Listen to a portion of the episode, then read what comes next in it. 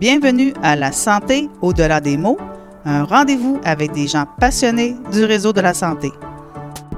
Votre hôte, Jean-Pierre Gagné, lui-même médecin, vous fera partager sa passion pour le domaine et vous fera découvrir une foule d'invités et d'acteurs clés du réseau. Voici votre hôte, le docteur Jean-Pierre Gagné. Bonne écoute!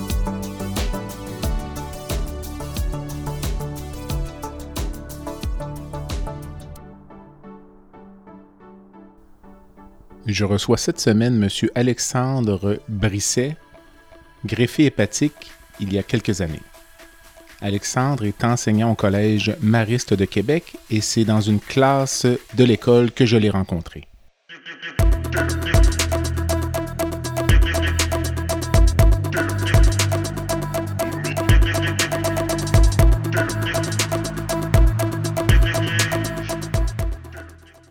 À l'adolescence, un peu par hasard, lors d'une prise de sang routinière, il apprend qu'il est atteint de cholangite sclérosante. La maladie évolue rapidement et Alexandre se retrouve sur une liste de greffes. Au cours de l'entrevue, Alexandre me raconte son parcours remarquable. Nous discutons de son métier, de son diagnostic et de son intervention chirurgicale du 1er février 2021.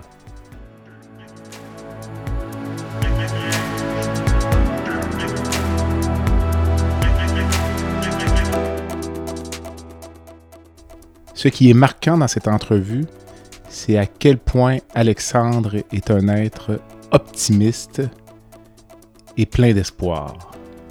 Je vous invite à écouter ce jeune homme extraordinaire et à porter attention au regard qu'il porte sur cet événement et sur la vie en général. Bonne écoute.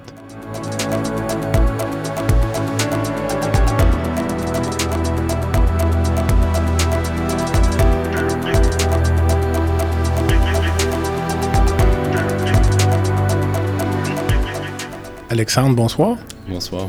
Merci de te prêter à l'exercice du balado La santé au-delà des mots. Tu es un greffé hépatique.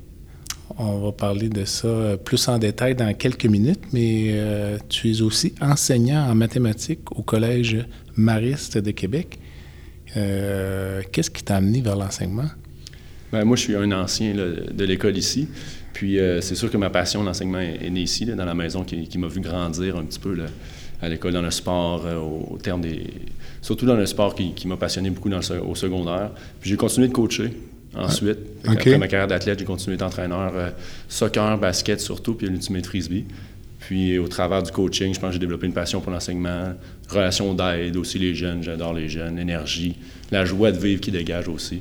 OK. je suis très, très heureux de revenir chez Là, à la fin de la vingtaine, tu as atteint ton rêve déjà. Exact, exact. Professionnellement, peut-être d'autres défis plus tard, mais pour l'instant, très Puis, content. écoute, tu as 27 ans, tu me disais. Exact. Tu as l'air euh, beaucoup plus jeune que ton âge. Dis-moi, comment trouves-tu le, contact avec les jeunes? Euh, moi, je n'ai pas d'expérience, euh, je, ne fais pas de chirurgie pédiatrique, mais des, fois, on entend que des adolescents, c'est pas facile. la relation d'autorité, comment tu, tu vis ça? Personnellement, moi, je trouve c'est d'être aussi un ancien. Je pense que ça, aide beaucoup de connaître l'école, connaître le fonctionnement, les profs que j'ai, certains enseignants j'ai déjà eus. Puis pour la relation, d'être jeune, on vit des choses qui sont similaires. On peut quand même, les jeunes peuvent s'identifier à, nous en étant jeunes. On a une réalité qui se ressemble. Je peux quand même comprendre assez facilement ce qu'ils vivent. Ça, je pense que c'est un plus pour créer des liens. Puis oui, c'est difficile, le métier d'enseignant, c'est une charge quand même assez importante, mais quand même beaucoup passe par le relationnel. Je pense que c'est une de mes forces aussi comme enseignant. Donc, je me base beaucoup là-dessus pour créer des liens, pour la discipline, etc. Dans le relationnel, on est capable d'aller chercher ça puis de faciliter notre travail aussi pour eux. Les conditions de travail, c'est sûr qu'ici, on est dans un collège privé, peut-être la structure est différente euh, du réseau public. Hein. Tu sauras me le dire, mais le métier d'enseignant, c'est un petit peu comme le métier d'infirmière. Et je te dis ça parce qu'une de mes filles, euh, va être infirmière euh, bientôt, infirmière bachelière. Euh, c'est des ce sont des métiers qui, dans l'espace public, n'ont pas la meilleure réputation en termes de. On va dire que moins il y a de gens, plus c'est difficile, plus c'est difficile, moins il y a de gens. Donc, toi, tu t'es lancé là-dedans. ben, par passion, on se lance par passion. je pense que tous les, enseignants, les collègues ici qui sont autour de moi, c'est la passion qui, nous anime. Euh, le collège privé, je pense aussi, le, fait du nombre de personnes qui sont ici, c'est un grand plus. On est une, grande famille, on aime le dire. Puis mm. le fait qu'on connaît, on connaît beaucoup de jeunes à l'intérieur, on les suit. Ces jeunes qui sont dynamiques, qui ont plusieurs passions. Bien sûr que ça nous aide par le, deux tiers des jeunes qui sont sportifs, qui font plusieurs activités à l'extérieur, soit théâtre, culturel, mais ça, ça amène une vie globale. Je pense que dans l'équilibre de vie, c'est très, très important à l'école. Mais c'est sûr que la charge est de plus en plus. On a de plus en plus de charges, euh, des, besoins particuliers au niveau des jeunes, au niveau des parents qui nous sont demandés. Mais ça fait partie de la vie, je pense. Ça fait partie de l'évolution aussi. Mais c'est sûr que la charge de travail est assez importante. Si euh, tu n'avais pas pu revenir au Mariste, est-ce que ça aurait remis la décision d'être enseignant en question? Non, non, je pense que l'enseignement, c'est ma passion, puis je l'aurais fait ailleurs aussi. J'aurais gardé ce rôle-là, mais c'est sûr que d'être dans un environnement, dans une école où justement on, rejoint les mêmes valeurs, euh, moi c'est sûr que le sport avec l'école, le sport comme transmission de valeurs, je trouve que c'est très, très important pour moi. Puis c'est dans, dans quoi j'aime m'impliquer aussi. Euh, OK. Au-delà des mathématiques, le, monsieur Brisset en classe, il est aussi entraîneur plusieurs heures par semaine, souvent dans les gymnases. Fait que c'est sûr que dans un établissement qui a réussi ça, je me serais épanoui aussi. Dis-moi, euh, il y a eu la pandémie, il y a eu ta maladie, euh, tout ça c'est un peu entremêlé. Là. Donc aujourd'hui, j'ai envie de te demander comment vas-tu? Tu, tu as l'air en pleine forme? Super bien, super bien. je suis encore un peu dans la lune de miel, tout ça. Je sais pas combien de temps va durer, là, mais de, dire on est chanceux. Puis bon, j'ai encore une grande cicatrice là, sur. Euh, qui est là pour rester. Exact, qui est là pour rester sur mon abdomen. 60, 60 agrafes, qui encore, on les voit encore ou presque. Mais c'est sûr que quand on se lève le matin et puis je sors de la douche, puis là, je me vois dans le miroir, puis là, tu te dis, je suis vraiment chanceux d'être en vie, de revenir ici. J'étais enseignant avant de partir, quelques jours avant l'opération, j'étais encore enseignant ici. Je suis revenu, j'ai eu beaucoup de soutien des jeunes. Puis non, je suis très heureux de me lever le matin puis de venir au travail. C'est vraiment une passion qui m'habite. Tu vas fêter dans quelques jours le deuxième anniversaire euh, de ta greffe.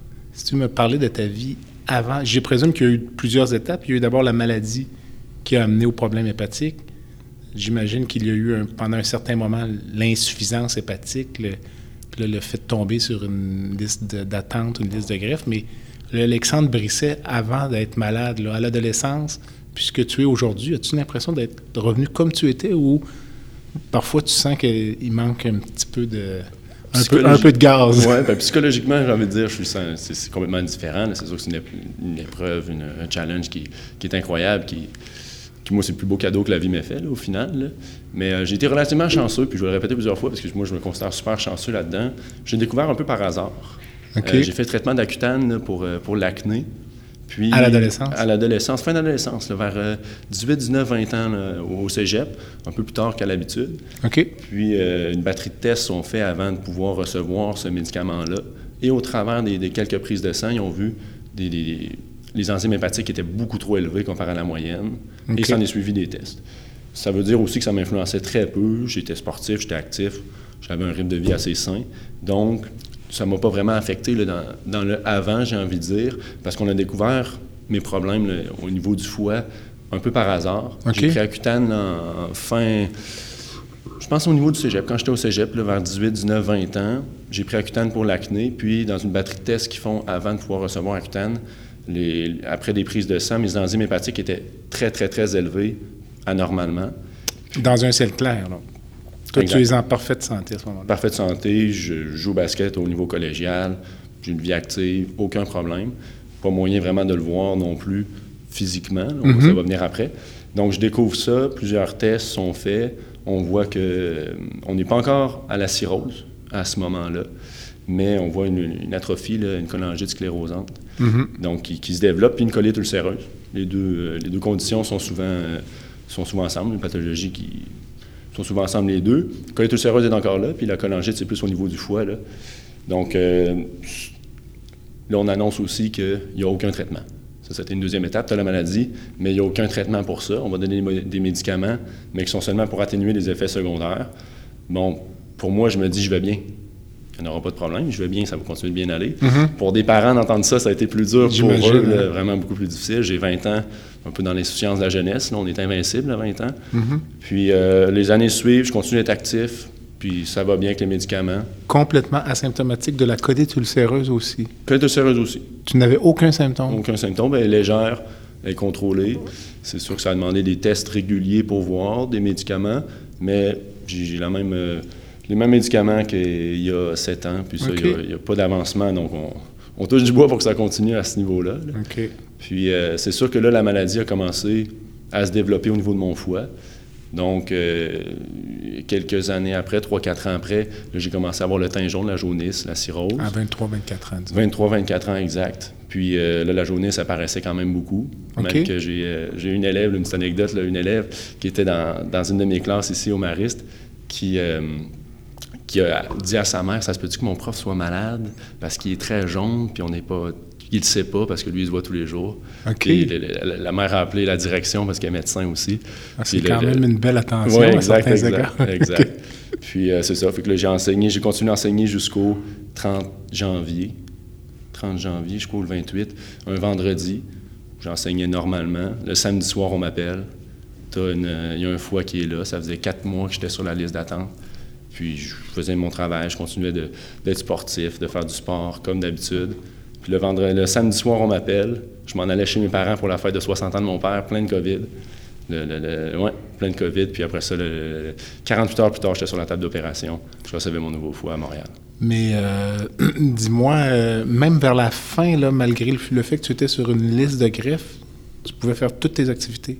Toutes mes activités, je dirais dans l'alimentation, des, des, aliments très gras ou sucrés. Je m'endormais parce que ça demandait beaucoup, beaucoup de travail au niveau de mon foie. Mais sinon, je faisais toutes mes activités normalement. Euh, dans le contexte de la COVID, il n'y en a pas des centaines d'activités, mais je mhm. restais quand même relativement actif. Du sport euh, deux, trois fois semaine. J'ai été très chanceux, même au niveau de mon poids, ça a été très stable. OK. Quelqu'un ne peut pas vraiment voir à part le teint jaune. OK. Bien, j'ai vu quelques photos de toi sur les médias sociaux parce que mhm. c'est quelque chose que tu euh, publicises. Tu n'avais pas l'air en super forme quand même. les journées périgreffes, là, plus, plus minces quand même. J'ai perdu quand même 25 livres. Puis bon, je, me 6 pieds 2, j'étais 175 livres environ là, avant la greffe, puis j'ai repris le même poids aujourd'hui. Mais bon, j'avais pas beaucoup de, de, gras, on peut le dire ainsi, mais perdre 25 livres là, quand tu arrives, tu dis, ouf, il y a la peau puis les os, c'est quand même très demandant pour le corps humain. Puis j'ai été opéré le 1er février, donc greffe du foie. 2021. 2021, exact, il y a bientôt deux ans. Et euh, tout allait bien, j'ai recommencé à marcher deux jours après, euh, toujours pas manger. Une semaine après, j'ai pris mon premier repas. Puis le lendemain matin, méléna, donc c'est-à-dire que j'avais euh, l'artère hépatique, l'artère du foie qui, a comme lâché. Donc je saignais à l'intérieur, une espèce d'hémorragie interne. Donc ça a dans ton intestin? Dans mon intestin, exact. Donc la perte de sang. Puis là, bon, cette journée-là a été difficile, c'était le 7 février 2021. Euh, Puis euh, tu vois le matin tous les médecins qui se rassemblent devant ta chambre aux soins intensifs. Là, tu dis, oh, ça, ça va pas bien tout allait de mieux en mieux, qu'un des commentaires positifs, puis là, tout le monde se rassemble. Après, les tests qui arrivent, gastroscopie, etc., dans la chambre, transfusion sanguine parce que tu perds du sang, puis on ne sait pas d'où ça vient. Finalement, découvre que c'est l'artère hépatique. Puis j'ai été opéré dans la nuit du dimanche au lundi. C'était d'ailleurs la nuit du Super Bowl 2021. Donc, alors que presque tous les Américains vivaient une soirée festive, moi, je vivais une deuxième opération. Et là, ça a été réouverture de 58 agrafes, 60 nouvelles. Puis euh, là, ils ont réparé ça, puis ça, a bien été par la suite. Mais ça a été toute, une journée. Celle-là, je dirais que c'était la plus difficile. Euh, surtout qu'en contexte de COVID, aucune visite. Donc, moi, j'ai été 26 jours à, l'hôpital, 26 jours sans voir ses parents. Puis là, quand, quand tu perds du sang, tu sens que les, médecins ne sont pas tout à fait en contrôle de la situation. Ben là, tu commences à te poser des questions. Est-ce que c'est mon dernier jour? Est-ce que je vais vraiment revoir mes parents, ma famille? Ça, c'était euh, une journée particulière. Tu disais tout à l'heure que tes parents trouvaient ça difficile, le diagnostic, euh, à la fin de l'adolescence. Mm-hmm. Donc, ces périodes-là, c'était également très difficile. Ben, pour eux? plus pour eux que pour moi. C'est ça. Moi, je fais confiance à la vie. Je suis pas quelqu'un de stressé, naturellement. Puis, euh, la vie va venir comme elle veut. Puis, on se dit aussi, les, les hépatiques ont commencé il y a 60 ans, peut-être les premières, début des années 60, je pense. En fait, je suis un peu destiné à mourir. Moi, ma vie s'arrêtait presque à 25 ans, puis aujourd'hui, j'ai eu la chance d'avoir une deuxième vie.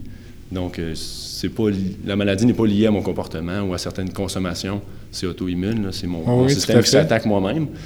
Donc, c'est sûr que tu passes à un moment donné au-delà de l'injustice de pourquoi moi, puis tu dis, ben non, c'est comme ça, je dois vivre avec.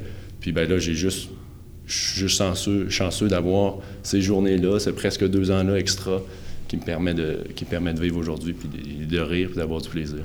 Je pose souvent aux gens qui ont vécu des expériences extraordinaires comme toi, euh, les petites choses du quotidien, là, les gens disent, c'est les petites choses du quotidien m'énervent moins. Est-ce que c'était ton cas? Puis est-ce que ça dure dans le temps, ça, où on recommence à se faire agacer par des petits détails? Certains, oui, mais je vous dirais, c'est un cadeau parce qu'on voit la vie avec un filtre, on voit la vie en rose. C'est une petite phrase un peu kitsch, là, mais mm-hmm. c'est vraiment ce qui nous reste. On revient et on dit on a tellement manqué de choses, tellement passé proche d'eux, qu'après, on, voit la vie complètement différemment. Puis aujourd'hui, je suis pas quelqu'un de très stressé de nature, puis je prends la vie comme elle vient, mais aujourd'hui, pour être, pour stressé, pour être dépassé par quelque chose, on relativise très, très facilement de par ce qu'on a vécu. Puis toujours la chance de dire, hey, moi, je, suis là, là aujourd'hui. Je ne devrais pas être là, mais je suis là parce que j'ai été chanceux, parce qu'il y a eu un donneur compatible qui avait la même physionomie que moi. Ça a fonctionné, j'ai pas de rejet. Que tu prennes 22 médicaments par jour, que tu peux plus manger de sushi, c'est quoi ça aujourd'hui?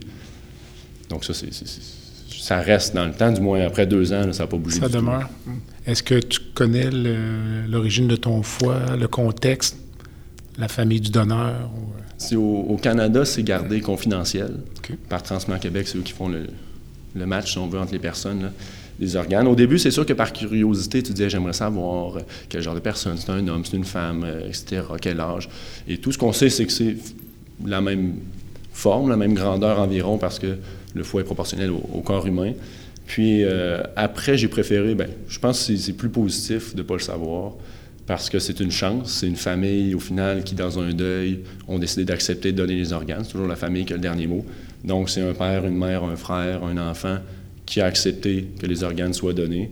Puis de ne pas savoir, tu te dis, ben, je suis le redevable un petit peu de n'importe qui que je croise aujourd'hui. Donc, cette mentalité-là, tu dis, ben, c'est n'importe quel être humain qui a pu sauver ma vie quand même. Est-ce que je l'ai croisé ce matin en venant en auto? Est-ce que je le croise au centre d'achat? Ça se peut. Donc, je trouve que c'est une vision qui, est belle, qui m'anime encore aujourd'hui. Donc, dans le fait de la confidentialité de ne pas savoir, ben, ça peut être n'importe qui, puis moi, je peux aider n'importe qui au final. Mais si on t'offrait de rencontrer... Euh, je pense que je le ferais. Je pense que je le ferais parce que je, je trouve important peut-être aussi pour, pour la famille d'avoir donné des organes, de voir pas ce que ça a donné, mais un peu quelle est la personne, ce qu'elle vit aujourd'hui, puis de, pouvoir remercier aussi cette famille-là. Je, te regarde, puis j'ai pas l'impression que c'est un foie qui a été perdu, disons. Non, j'espère. Merci, c'est gentil. Dis-moi, le, critère pour être mis sur la liste de greffe à l'époque, c'était une question d'espérance de vie ou euh, ben, Il y a un score euh, MELD, MELD, je pense que c'est peut-être l'acronyme anglophone, mm. mais euh, selon la, maladie, selon les, taux des enzymes, etc., ils regardent dans les prises de sang qui sont régulières, tous les mois, tous les deux semaines, à quel point la maladie est avancée. j'avais un score quand même assez élevé, peut-être à cause de la jeunesse, peut-être que le fait d'être actif, etc., m'aidait, puis j'étais capable de faire mes activités quotidiennes sans problème. Par contre, mon score était quand même rendu assez élevé pour être mis sur une liste de greffes. Et étant jeune, les greffes hépatiques en bas de 25-30 ans sont quand même assez rares.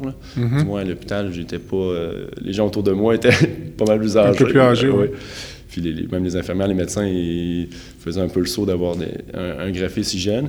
Mais je pense que le fait de, d'être une personne jeune aussi un peu prioritaire où on a plus d'années à gagner, si je peux dire ça ainsi. Tout à fait, tout à fait. Quelqu'un qui est déjà de 80, 85 ans, il y a d'autres problèmes parfois qui ont mm-hmm. été causés par la maladie, tandis que moi, ça allait relativement bien au niveau du cœur, des poumons, les autres organes. Donc, peut-être j'étais un petit peu avantagé là-dessus, mais mon, mon score MED était 19, 20, 21 à un certain moment. Quand on s'est parlé la semaine dernière, toi, tu me disais que tu n'avais pas peur de la mort. non. Euh, Avais-tu peur de la mort quand tu étais sur la liste d'attente? Non plus. Tu n'avais pas peur ou tu n'y pensais pas? Peut-être un peu des deux. Euh, c'est sûr qu'au départ, quand, tu reçois le diagnostic de maladie, puis tu dois faire ci, tu dois faire attention à, ça, euh, il y a beaucoup de l'injustice quand même. Là. Tu dis, je fais tout, j'ai jamais été quelqu'un qui, a consommé drogue, alcool, un peu, mais jamais régulièrement, etc. J'aimais pas ça de ma nature sans savoir que j'avais une maladie même à l'époque. Puis tu dis, je mange des légumes, je mange bien, alors qu'il y en a d'autres qui ne mangent pas bien, mais il y a des gens qui fument pendant 50 ans qui n'ont pas de cancer, puis il y en a d'autres qui ont un cancer des poumons, puis ils n'ont pas fumé. Donc, on passe au travers de cette injustice-là. Puis, euh, tu te dis, ben, si jamais ça s'arrête à 25 ans, moi j'étais heureux jusqu'à 25 ans, l'objectif c'est de vivre une, belle vie. Qu'est-ce qu'il y aura après? On le sait pas, mais moi, j'aurais vécu la plus belle vie si jamais je ne m'étais pas réveillé à la table d'opération. J'ai été heureux, j'ai été bien entouré, j'ai une famille qui m'adore. Ça, c'était le plus beau cadeau que la vie peut nous faire. C'est presque la deuxième intervention qui a été plus difficile. Exact. Parce que tu sortais un peu, là, à 7 ou 8, tu étais presque sur le bord de la porte. Exact. ben, c'était encore aux soins intensifs, donc ça. en situation relativement critique, là, où ils regardent les rejets, etc. Puis, avec les médicaments, il y a toujours euh, différentes choses qui arrivent là, à tous les jours. Là, on était, je recommençais à manger, je marchais, je me lavais moi-même, puis on pensait à être libéré vers l'étage post-greffe, si on veut, où on a plus de liberté. Et là, de, de avoir le, pas le diagnostic, mais de dire on recommence à la case départ, ma cicatrice me faisait plus mal, j'avais plus de douleur, dire ça aussi, on revient à zéro. Puis, exact, de se dire, là, j'ai pas revu personne, j'ai pas eu la chance de vraiment dire bye-bye, etc. Ça, ça a été plus difficile, tu es tout seul dans ta chambre, les médecins font leurs tests, là, ça a été, mentalement, ça, ça a été une, une rude épreuve. Puis c'est là que je me suis dit à un moment donné, ben, c'est peut-être mon dernier jour, peut-être que j'ai okay. en ce moment, peut-être qu'il est là. Est-ce que c'est toi qui as avisé ta famille que tu étais réopéré ou ce sont les médecins? C'est les médecins, c'est les médecins qui s'en chargeaient. Euh, certains disent que c'est difficile d'être loin de sa famille, pas de visite à cause de la COVID. Ça enlève aussi un stress dans le sens où les médecins vont avertir, ou l'équipe de nos médecins va avertir les parents seulement un certain niveau, une certaine importance, si on veut, là, un certain standard. Le reste est gardé à l'interne. Et ça, je trouve ça. J'ai trouvé ça bien où, par exemple, à un certain moment donné, les, les anti-rejets, dont on, on, a besoin, là, encore aujourd'hui, j'en ai besoin, mais particulièrement au départ, je les ingérais pas.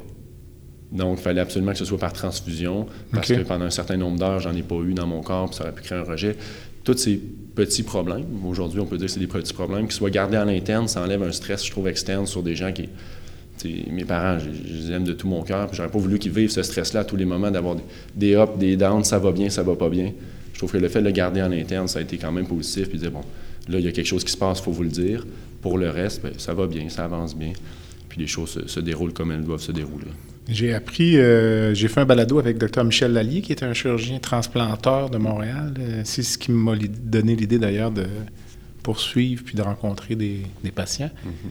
Puis il m'expliquait que les gens qui ont une greffe hépatique comme toi, le, la survie ou l'espérance de vie avec la greffe euh, est aussi bonne que la population générale. J'imagine que c'est quelque chose que tu sais ou... Ben, c'est sûr que le, il y en Parce que le foie est un organe qui se régénère, Exact. donc euh, c'est vraiment c'est l'organe de rêve. Oui, exact. Les- pour pas être transplanté, effectivement, puis il se régénère. puis- donc, il, il reste jeune. Maintenant, on a toujours le risque de rejet quand même. Mhm. Il y a un certain pourcentage qui ne se rendent pas à un an, qui ne se rendent pas à cinq ans. Bon, c'est sûr que se fier sur les statistiques, c'est rassurant à ce niveau-là. Maintenant, on n'a qu'une seule histoire, hein, la nôtre. Tout à donc, fait. euh, on, on verra jusqu'où ça, ça ira.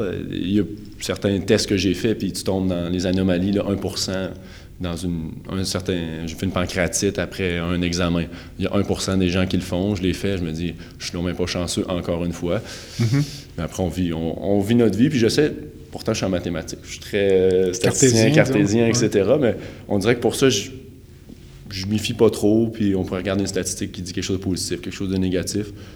Tu te dis à un moment donné, il faut, faut, faut pas trop aller lire, aller voir, parce qu'on peut voir un peu tout et n'importe quoi. L'essentiel, c'est de profiter de chaque jour au final. Puis un jour, ce sera le dernier, on le saura peut-être avant, peut-être après. Mais de, de se dire, ben, c'est la vie qu'on a et maintenant, qu'on en Mm. profite. Tu m'as dit tout à l'heure, avant qu'on commence, que ça a été le- presque la plus belle expérience de ta vie. Dans quel sens? Ou j'imagine que tu aurais quand même préféré ne pas vivre ça ou tu trouves que ça fait de toi une personne plus complète? Ou, euh, Je pense que ça fait de moi une- une meilleure personne en sortant de là. Tu te rends compte de différentes choses. Ça, ça recentre aussi beaucoup sur l'essentiel de la vie. Euh, veux pas, j'ai été la chance aussi d'être dans un milieu assez aisé en grandissant. Euh, J'en suis conscient, on le voit aujourd'hui.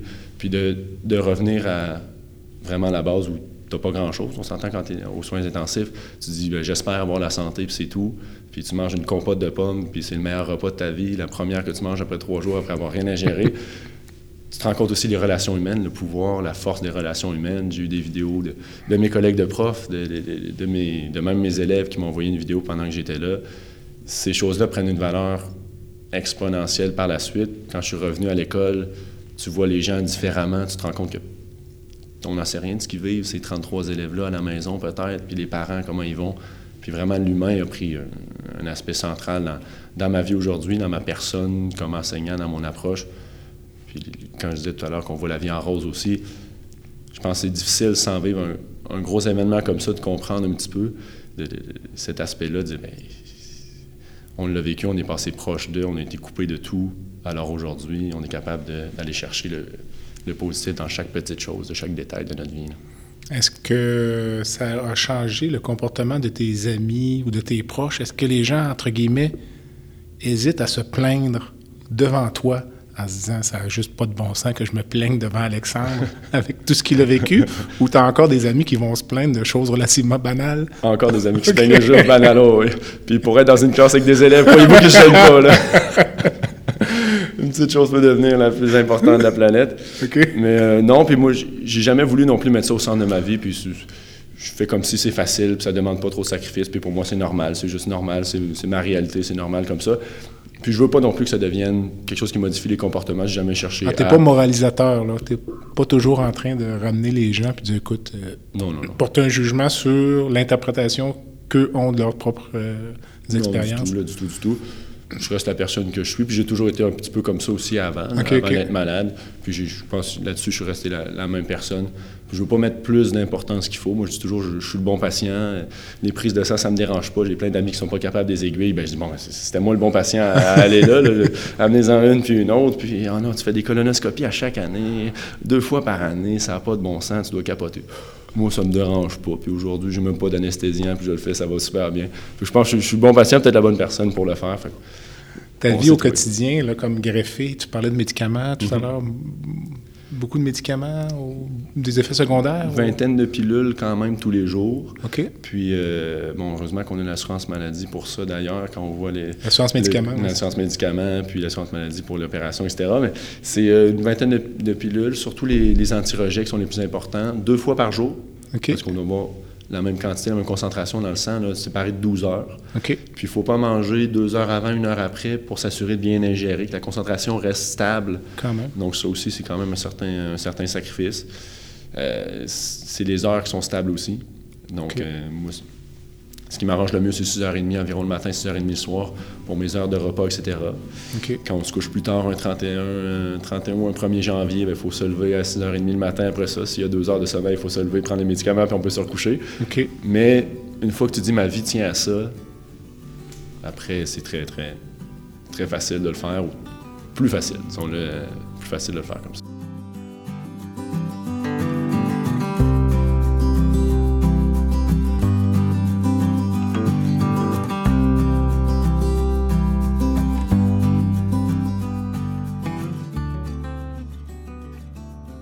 En termes de suivi, donc les coloscopies, on comprend que c'est pour la colite ulcéreuse, donc ça c'est un problème parallèle. Mm-hmm. Mais pour la greffe, en termes de suivi médical, surtout des prises de sang, parce que les, prises de sang vont voir si jamais il y a des, anomalies ou un rejet, etc., le plus rapidement possible. Dans les premiers mois, c'est aux semaines, ensuite deux semaines, maintenant c'est au mois, deux mois. Puis je retourne voir mon équipe de greffe, post-greffe, le médecin qui me suit, puis euh, l'infirmière, une fois par année là-bas, puis des appels aux trois mois. Donc il y a quand même un suivi qui est, régulier, surtout dans les premières années, pour s'assurer qu'il n'y a pas de problème. Est-ce qu'il y a des imageries, échographies, ou euh, c'est pas utile? Au début. Avant, euh, avant, il y en avait pour voir un petit peu l'évolution dans les différents canaux biliers, pour voir mm. l'évolution de la maladie. Mais maintenant, c'est surtout par les prises de sang, plus beaucoup d'imagerie, mis à part la colonoscopie, pour le la colite ulcéreuse, mais pour le reste, c'est principalement la prise de sang. Excellent. On prend une courte pause. Le podcast La santé au-delà des mots est une présentation du groupe conseil Beauchamp, Beaulieu, Dessureau, Toupin de la financière Banque nationale Gestion de patrimoine. Comme nous croyons que la santé financière fait partie de la santé globale, nous sommes heureux de nous joindre au docteur Jean-Pierre Gagné pour vous souhaiter une bonne saison de la santé au-delà des mots. Tu veux lancer ton propre podcast, mais tu ne sais pas comment t'y prendre? Pas de problème. Mouton Marketing peut t'accompagner de la conception au lancement. Envoie ton idée de podcast à bonjour à commercial Bonjour à commercial g o m. L'univers du podcast t'attend.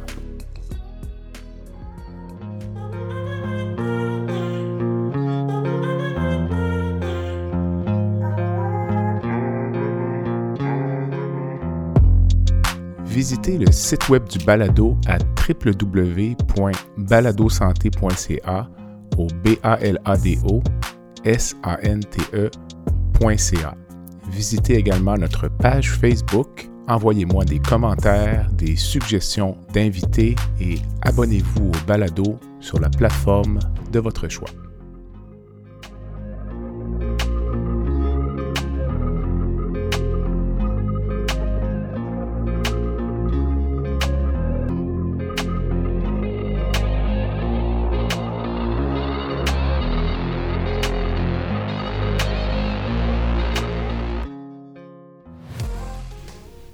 Alexandre, tu es impliqué euh, au CHUM, donc le, Centre hospitalier universitaire de Montréal. Tu t'impliques au niveau euh, un peu de ce qu'on appelle le concept de patient partenaire. Si tu m'expliquer un peu en quoi ça consiste. Ben, ben en fait, ça a commencé pendant que j'étais, j'étais là-bas, surtout qu'on était à l'étage, dans le, semi-autonome, si on veut que ça allait beaucoup mieux. Puis j'avais un rythme, je suis resté deux semaines, deux semaines au soins intensifs, puis deux semaines là.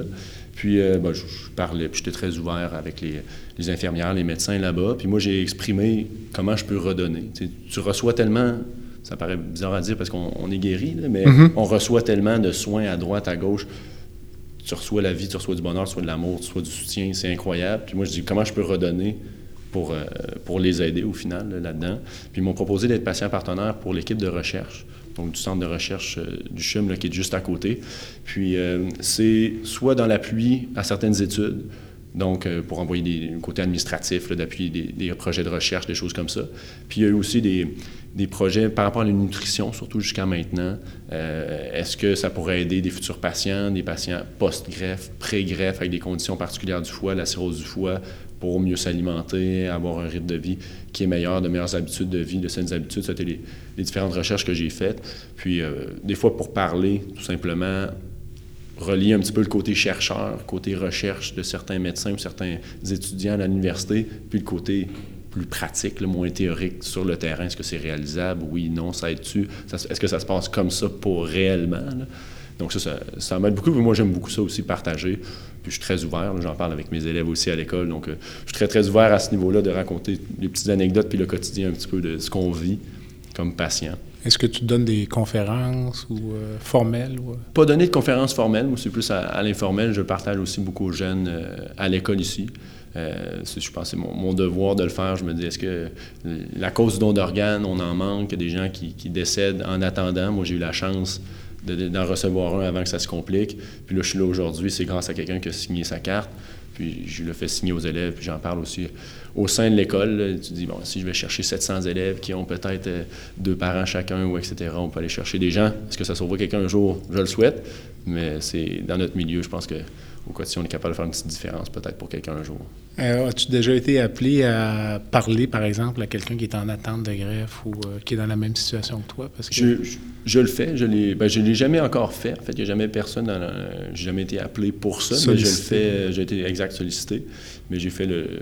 J'ai le désir de le faire. Puis j'ai appelé quelqu'un, moi, avant ma greffe pour... Euh, savoir un petit peu ce que la personne avait vécu, qui avait une greffe aussi avant 30 ans, puis sa réalité aujourd'hui. Cette personne-là avait été le plus dur que moi, j'ai envie de dire. Mais tout, ce que je peux faire auprès de l'équipe de, Montréal, parce que les chirurgies hépatiques du foie sont à Montréal, moi, je suis ouvert à, n'importe quoi aujourd'hui. Ben écoute, je t'écoute. Si je travaillais pour Transplant Québec, je t'appellerais, parce que ça fait quand même un excellent ambassadeur. Puis parce qu'il y a des barrières à briser encore. Hein. Souvent, les gens considèrent qu'on signe la carte de don d'organes, mais les gens n'en parlent pas à leurs proches. Et comme tu l'as dit tout à l'heure, on, va, toujours aller voir la famille, malgré le fait que la carte soit signée. Et euh, il n'est pas rare que la famille dise Ah non, finalement. tu euh... Dans le deuil, sur le moment présent, des fois avec l'émotion, puis la mm. personne, c'est difficile, puis il faut, comprendre. Les choses qu'on entend parfois, c'est euh, en parlant du défunt, il a assez souffert, là, mais. Mm-hmm. puis aussi, il y a de la résistance auprès des équipes traitantes. Je ne sais pas si c'est quelque chose dont le docteur Lallier avait parlé également. Alors parfois, parce que ça prend beaucoup d'énergie pour s'occuper d'un donneur. un patient donc qui est en mort cérébrale dans une unité de soins intensifs.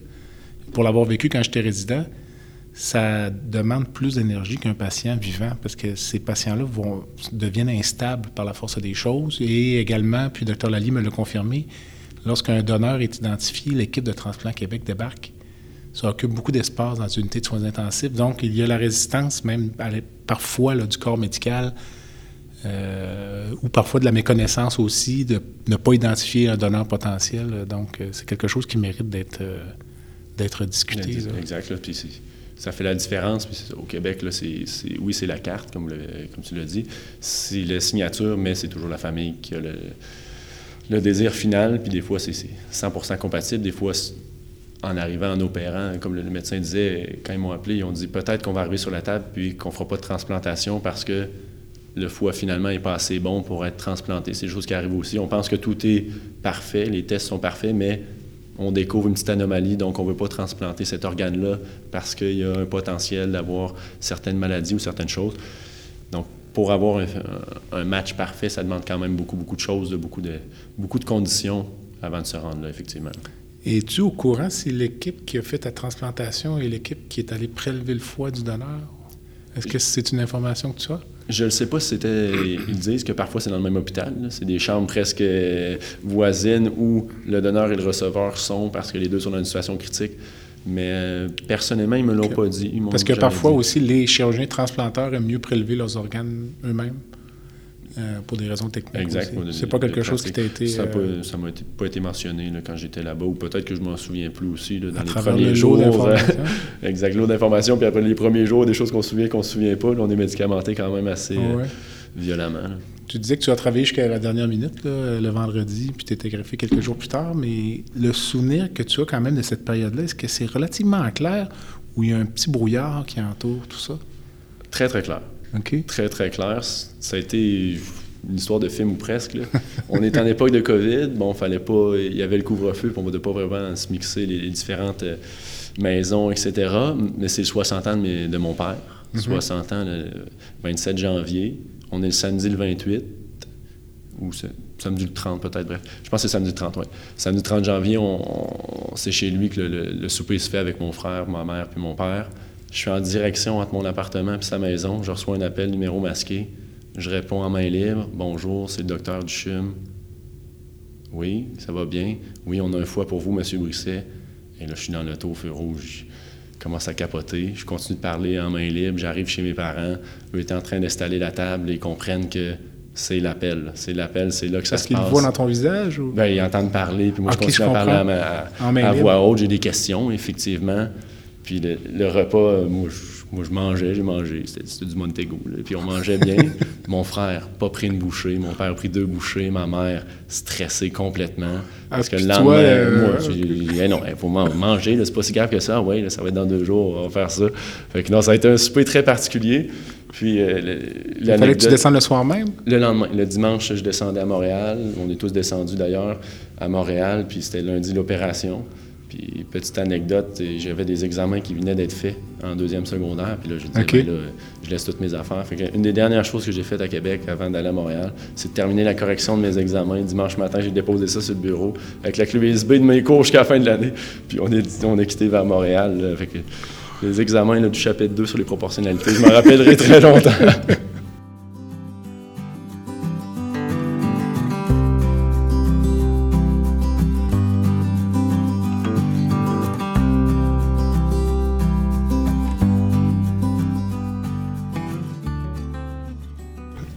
C'est bien ça.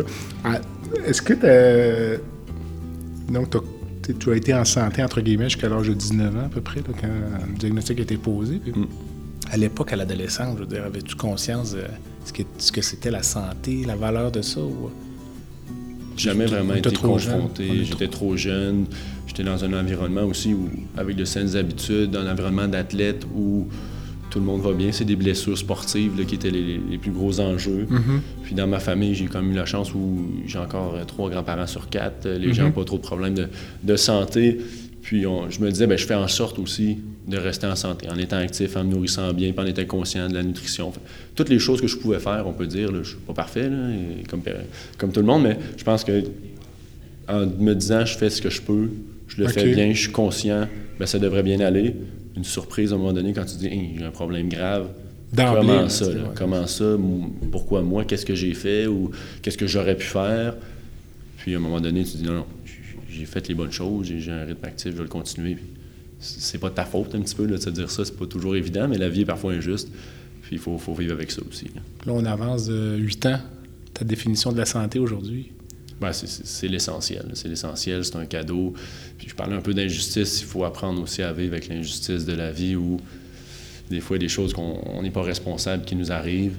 Ben, c'est des défis, puis on, a des défis à la hauteur de, qui on est, je pense. Puis on, traverse, puis ça nous forge notre personnalité, notre caractère, puis on avance au travers de ça. Mais c'est sûr que la santé, c'est l'essentiel de, tout. Quand on n'est pas en santé, on ne peut pas profiter de grand-chose. Euh, tout ce que tous les que je pouvais avoir quand, dans ma jeunesse, tu te rends compte quand tu es sur le lit d'hôpital, j'avais amené bien des affaires pour, dire, pour mon séjour. Là. Puis tu dis, au final, il n'y a, rien qui me tente là-dedans. C'est juste de dire, parfait, mes résultats vont être beaux, mes prises de sang s'améliorent-tu? C'est tout ce qui t'importe dans la journée. Tu as bien beau amener une tablette, puis amener ci, puis amener ça. C'est complètement, complètement différent. Tu parlais d'injustice. Euh, est-ce que tu t'arrêtes parfois à réfléchir le fait que tu as grandi au Québec? Euh, tu me parlais d'un milieu aisé, mais dans une province où euh, les soins de santé, là, les gens souvent vont critiquer le système de santé, mais tu l'as dit, tu, me l'as dit tout à l'heure, puis la majorité des gens qui travaillent dans le réseau le savent. Une fois qu'on est dans le système de santé, les soins sont de calibre international. Donc, t'arrêtes parfois à penser à ça, la, la chance que tu as? 100 Puis c'est ça, bon, on se compare des fois aux États-Unis, là, beaucoup, là, puis là-bas, c'est mieux pour ci, c'est mieux pour ça. une des vidéos que j'ai regardées, là, quand, une fois que l'opération était faite, bon, tu regardes comment ça se fait une opération sur YouTube, etc. J'ai fait le tour pour savoir. Moi, je voulais savoir qu'est-ce qui s'était passé, qu'est-ce qu'il avait enlevé, où est-ce qu'il avait coupé, qu'est-ce qu'il avait remis en place. Puis tu vois les coûts liés à l'opération, les coûts chaque jour aux soins intensifs. Euh, tu te rends compte que tout ce qui est autour, mes parents, euh, ou dans un milieu relativement aisé, mais dire euh, tu sors un million pour ton opération demain, c'est une question de vie ou de mort ou presque pour tes enfants. Là. on oublie la retraite, on vend la maison, on sait, on ça. Aujourd'hui, les médicaments, je le vois à chaque fois, c'est les, frais aussi par mois là, que ça demande en médication pour rester en vie au final ou avoir un rythme de vie qui est, agréable pour tout le monde. C'est sensationnel, c'est incroyable. L'opération, je pense qu'elle est au-dessus d'un million. En plus, je suis allé deux fois sur la table d'opération, c'est quelque chose. Mm-hmm. Donc, c'est une chance inouïe, inouïe, inouïe, inouïe. Des fois, ça te fait réfléchir un petit peu. Comment ça, moi, cette journée-là, ça donné que je suis né au Québec euh, en 1995. Les greffes ont commencé en 1963, je pense.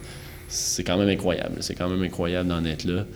Est-ce que j'ai un rôle? Pourquoi c'est moi? On peut se poser plein de questions. Après ça, au, travers, pourquoi c'est moi qui ai été choisi? Pourquoi j'ai été matché? Pourquoi ça a bien fonctionné? Il ne faut pas se mettre trop de pression par rapport à ça non plus. Mais euh, non, c'est sûr qu'on réalise la chance d'être au Québec au travers de tout ça.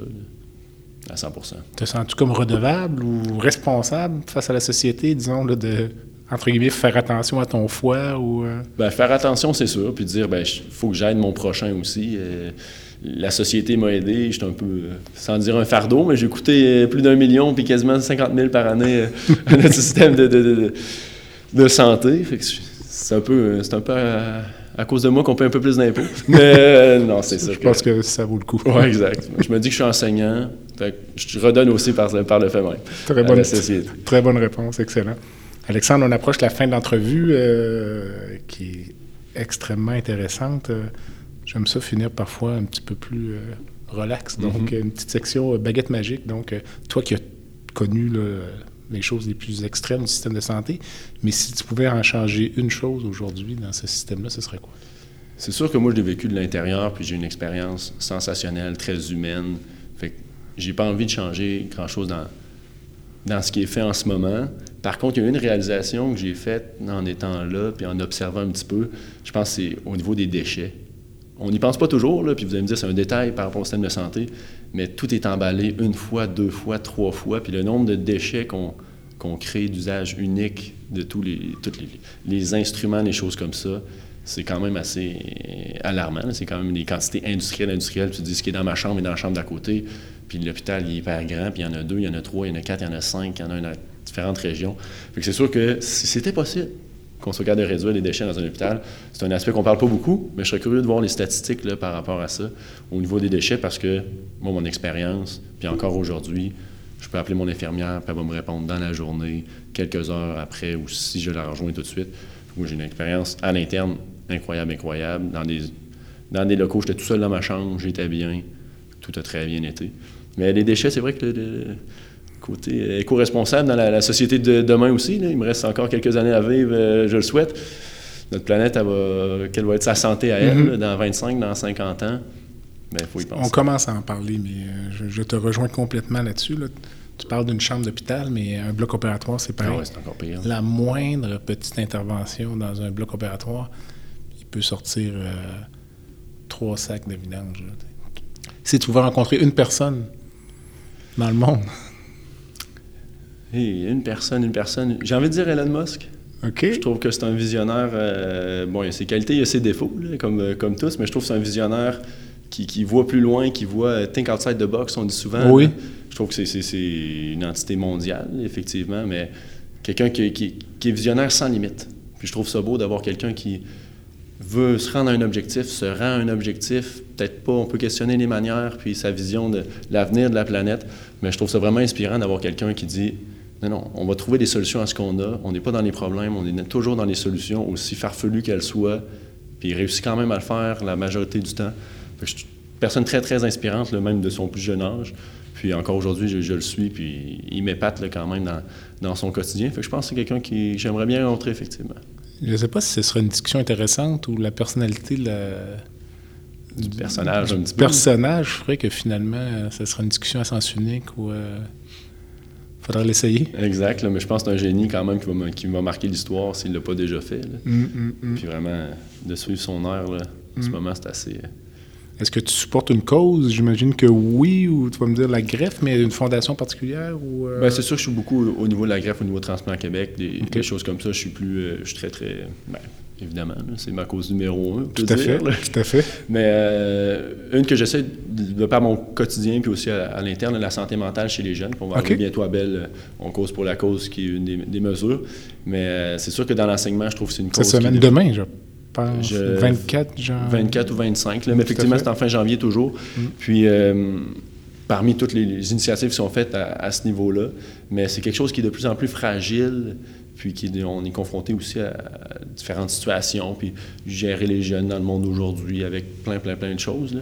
Mais ça, c'est une cause qui me, qui me touche beaucoup, puis j'essaie d'être euh, présent le mieux que je peux pour, pour les 160 jeunes qu'on- avec lesquels je travaille plus précisément au quotidien. là. Mais ça, c'est quelque chose qui, euh, qui vient me chercher beaucoup euh, aujourd'hui.